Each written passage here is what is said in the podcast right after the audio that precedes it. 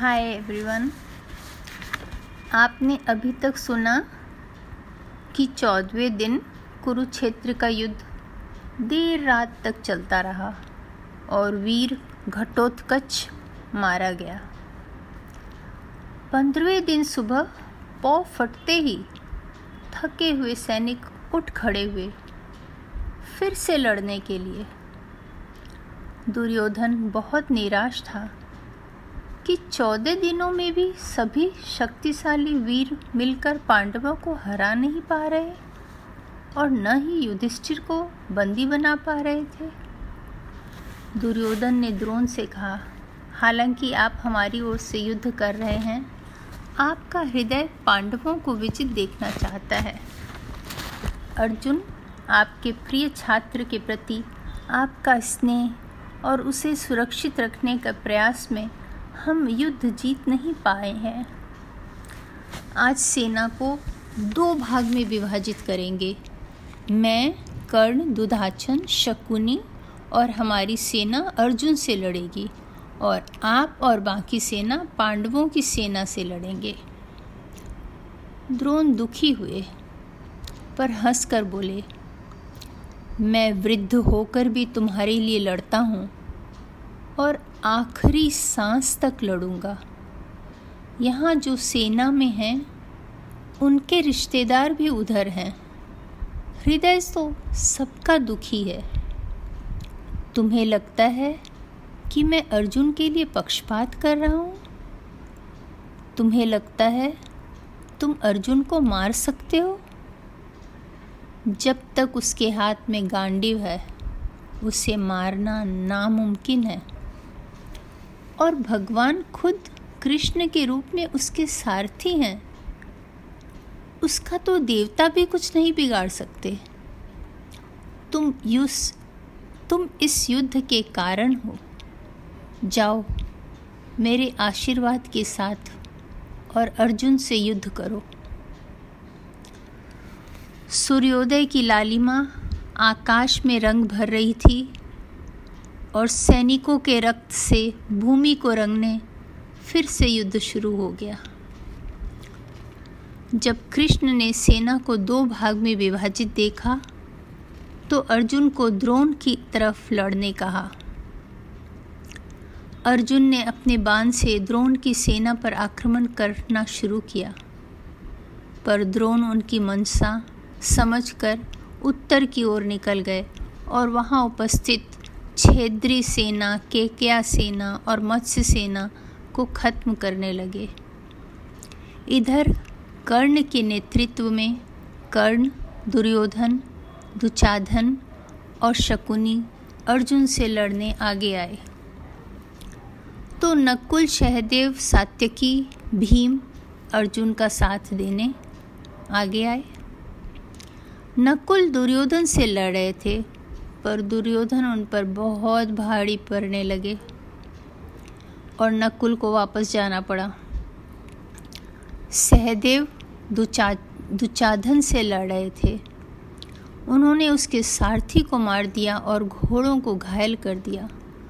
घोड़े दर्द से मैदान से बाहर भागने लगे।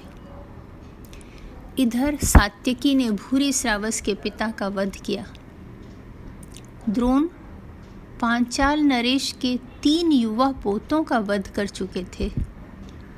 द्रुपद और विराट क्रोधित होकर द्रोण से लड़ने सामने आए, पर द्रोण ने दोनों का वध कर दिया।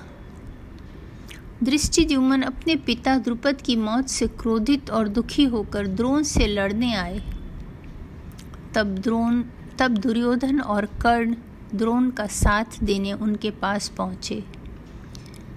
इधर भीम, अर्जुन सभी अलग दिशा से वहाँ पहुँच गए।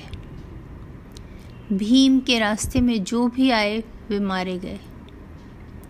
सात्यकी और दुर्योधन की लड़ाई हुई, जिसमें दोनों ने एक दूसरे को घायल कर दिया। पर सात्यकी ने दुर्योधन के धनुष को तोड़ दिया। दुर्योधन अपने रथ पर घायल बैठ गया तो कर्ण उसे बचाने आगे आए। भीम ने सोमदत्त के पिता वीर बहलिका का वध किया। किंतु एक बात साफ़ थी, पांडवों के लिए द्रोण को हराना या मारना असंभव था, और उसके बिना जीत की कोई उम्मीद न थी। तब कृष्ण ने कहा अगर कोई यह कहे कि अश्वत्थामा मारा गया तो द्रोण अस्त्र का त्याग कर देंगे। अर्जुन ने कहा अश्वत्थामा को मारना बहुत मुश्किल है। कृष्ण ने कहा, सिर्फ़ यही कह दो कि अश्वत्थामा मारा गया, पर अपने गुरु से झूठ बोलने के लिए अर्जुन और युधिष्ठिर दोनों तैयार न थे। भले ही वे युद्ध हार जाएँ, पर कृष्ण ने कहा आप युद्ध धर्म के लिए कर रहे हैं राजगद्दी के लिए नहीं। असत्य बोलना पड़े तो वह उचित है। युधिष्ठिर ने कहा आपकी बात ठीक है पर मैं झूठ नहीं बोल सकूँगा। तो भीम ने अश्वत्थामा नाम के एक हाथी का वध किया और ज़ोर से चिल्लाया, मैंने अश्वत्थामा को मारा। द्रोण उसकी बातों का विश्वास नहीं कर पाए, क्योंकि उन्हें पता था भीम से अश्वत्थामा बहुत ज़्यादा बहादुर और जानकार है युद्ध की कला में। द्रोण ने युधिष्ठिर से पूछा क्या यह सच है कि अश्वत्थामा मारा गया? क्योंकि उन्हें पता था कि युधिष्ठिर धर्मपरायण और सत्यवादी हैं। वे युधिष्ठिर पर विश्वास कर सकते हैं। लेकिन युधिष्ठिर ने कहा, अश्वत्थामा मारा गया, पर हाथी नर नहीं। लेकिन उनके वाक्य का दूसरा अंश द्रोण सुन नहीं पाए, क्योंकि कृष्ण के कहने पर सेना ने उस समय अश्वत्थामा के मरने का शंखनाद किया। या फिर युधिष्ठिर शायद इस वाक्य के अंत को धीरे से बोले थे। इसका दो असर हुआ। एक तो कि द्रोण के जीने की इच्छा खत्म हो गई। उन्होंने अपना अस्त्र नीचे रख दिया। और मेडिटेशन चिंतन समाधि में बैठ गए। दृष्टिड्युमन ने उनका वध कर अपने पिता के वध का बदला ले लिया। दूसरा असर यह हुआ कि युधिष्ठिर का रथ, जिसके पहिए उनके धर्म के पथ पर हमेशा अडिग रहने के कारण ज़मीन से चार इंच ऊँचे रहते थे, वे तुरंत ज़मीन पर आ गए। क्योंकि अब युधिष्ठिर का दामन पाक नहीं रहा। उन्होंने आम इंसानों जैसे झूठ का सहारा लिया था। जब द्रोण के पुत्र अश्वत्थामा को पता चला कि उनके पिता को कैसे छल से मारा गया तो उसके क्रोध का अंत न था।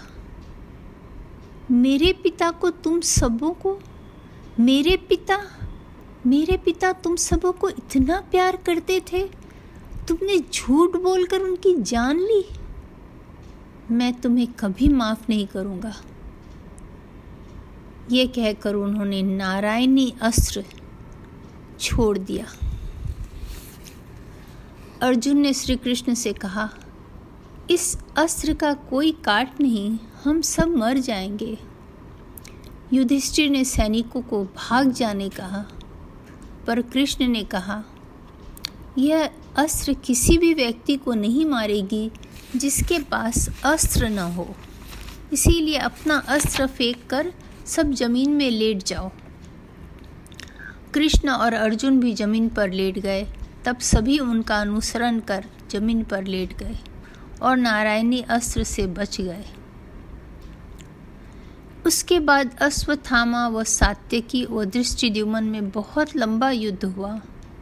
पर अर्जुन ने जब अश्वत्थामा पर तीर छोड़ा तो अश्वत्थामा ने उस पर अग्नि अस्त्र छोड़ दिया, जिसके फलस्वरूप आकाश से जलते हुए तीरों की वर्षा होने लगी। अर्जुन और कृष्ण के पास खड़े पांडव सेना जलकर मरने लगी।